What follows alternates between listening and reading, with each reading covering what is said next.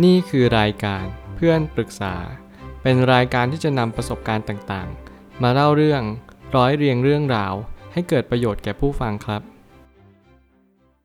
สวัสดีครับ ผมแอดมินเพจเพื่อนปรึกษาครับ วันนี้ผมอยากจะมาชวนคุยเรื่อง อย่าอ่านอะไรเพียงผิวเผิน ผมก็เลยมีความรู้สึกว่าอยากจะมาชวนคุยเรื่องนี้ เพราะว่าคนส่วนใหญ่ในสังคมสมัยนี้ ชอบอ่านอะไรเพียงผิวเผิน บางทีเราก็มีความรู้สึกว่าการอ่านอะไรอะ แล้วมันขาดวิจารณญาณ มันขาดการตระหนักรู้ มันหมายความว่า คนส่วนใหญ่ก็จะไม่รู้ว่าคำคำนี้มันหมายความว่ายังไงจริง ๆ คือจริง ๆ มันไม่ได้หมายความว่าสิ่งที่ผมอ่าน ผมจะเข้าใจแบบนั้น และคนอื่นต้องเข้าใจแบบที่ผมเข้าใจมันไม่ใช่ แต่จริง ๆ แล้วความหมายแต่ละคำมันละเอียดมากๆ ผมพยายาม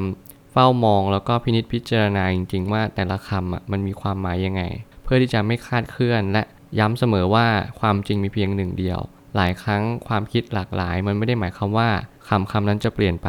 ผมเลยมีความรู้สึกว่าเราจะต้องเรียนรู้จริง ๆ ว่าคำคำนี้มันหมายความว่าอะไร คนส่วนมากใช้เวลาส่วนใหญ่อ่านคำคมบทความ แต่ขาดการตระหนักรู้คำคมสำคัญมาก คนส่วนใหญ่ อย่างเช่น ผมเองก็ตาม ในสมัยก่อนผมรู้สึกว่าการอ่านคำคมเนี่ยทำไมมันง่ายจัง ผมชอบไลค์ชอบแชร์ แต่ปรากฏว่าทำไมมันมันเหมือนว่ามันไม่สามารถนำไปใช้ได้ กับกลายเป็นว่าคำคมเนี่ยมันเหมือนเป็นเรื่องไกลตัวมากๆ ทั้งๆที่ทำไมอ่านแล้วรู้สึกโดนมากๆ มันจึกอยู่ในความรู้สึกของเรา เหมือนมีคนเอามีดมาแทงหัวใจเราเลย มันรู้สึกจริงและแม่นยำมากๆ แต่ทำไมเราถึงไม่เกิดกระบวนการที่นำไปใช้ได้ล่ะ ผมเลยตั้งคำถามนี้ หรือบทความก็ตาม เราอ่านบทความแบบผ่านๆเราก็เลยไม่รู้ว่าบทความนี้มันหมายเขามว่ายังไงจริง ๆ ต้องใช้การวิเคราะห์อย่างละเอียดถี่ถ้วน ตรงนี้สำคัญมาก คนส่วนใหญ่ขาดการพินิจพิจารณาจริง ๆ การวิเคราะห์โดยละเอียดเป็นสิ่งที่สำคัญ อย่างคำคมเนี่ยผมจะแบ่งระยะเวลาเป็นทั้งหมด 3 อย่าง คือ 1. การเรียนรู้ก็คืออ่านอ่านคำเรารู้สึกว่ามันใช่ใช่ไหมแต่เราต้องใช้เวลาตระหนักรู้ด้วย เวลาตระหนักรู้เนี่ยมันต้องหาข้อมูลเพิ่ม คุณอ่านเพียงคำคม มันไม่สามารถที่จะนำไปใช้ได้หรอกเพราะว่ามันสั้นเกินไป คุณต้องหาความรู้ว่าทำไมคำคมนี้ถึงหมายเขาว่าอย่างนี้คำคมมันก็มักจะประมาณ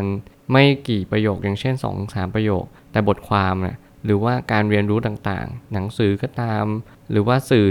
ดีๆ ก็ตาม บทความดีๆ ก็ตามมันค่อนข้างยาว ตรงนี้แหละมันทำให้เราจะได้รู้จริง ๆ ว่าสื่อ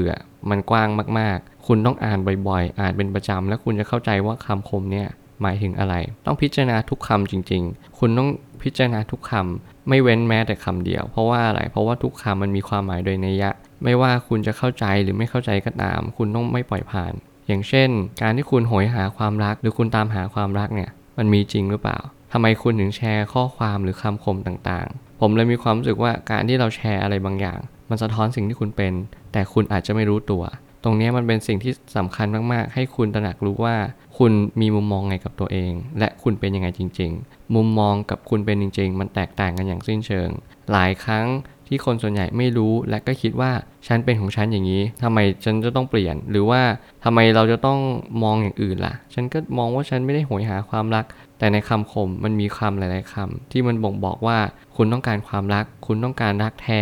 คุณต้องการอะไร สิ่งที่สำคัญเลยคำคมนี้มันมาบอกเราให้รู้อะไรบ้าง อย่างเช่นมาบอกให้เรารู้ว่าเราควรจะรักตัวเองก่อน ก่อนที่เราจะรักผู้อื่น ก่อนที่เราจะตามหารักแท้ เราต้องเจอรักแท้ในตัวเองก่อน รักแท้ไม่อยู่ที่อื่น เนี่ยเรารู้ความจริงคำนี้ไหม มันก็ไม่รู้ เพราะว่าเราไม่รู้ว่าความจริงมันคืออะไร เราก็ตามหาสิ่งที่เราไม่รู้ ตรงนี้แหละมันคือสิ่งที่สำคัญมากที่เราจะตระหนักรู้จริง ๆ ว่า เราไม่ควรปล่อยผ่าน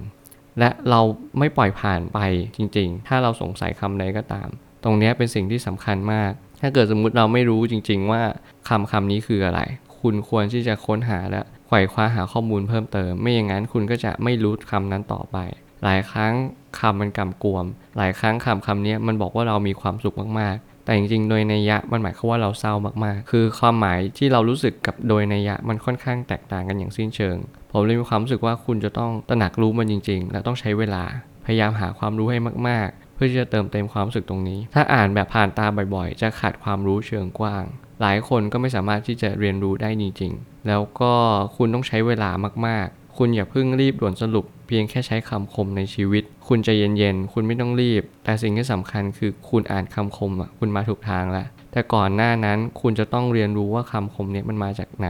และใครเป็นคนเขียน นี่เป็นคำถามที่สำคัญมาก บางครั้งคุณติดตามเพจคำคม บางทีคำคมอะอย่างที่มันชื่อมันก็บอกคือคำมันคมจริง แต่บางทีมันใช้ไม่ได้จริง หรือไม่สามารถนำไปใช้ได้เพราะว่าอะไร เพราะบางครั้งความจริงกับคำคมมันขัดแย้งกัน ผมคิดว่าคุณควรจะตามหาความจริง มันจะง่ายกว่า และคุณก็จะมีความสุขกับมัน ผมเชื่อว่าทุกปัญหาย่อมมีทางออกเสมอ ขอบคุณครับ รวมถึงคุณสามารถแชร์ประสบการณ์ ผ่านทาง Facebook Twitter และ YouTube และอย่าลืมติด Hashtag เพื่อนปรึกษาหรือ f r ร e n d t a l k a ด้วยนะครับ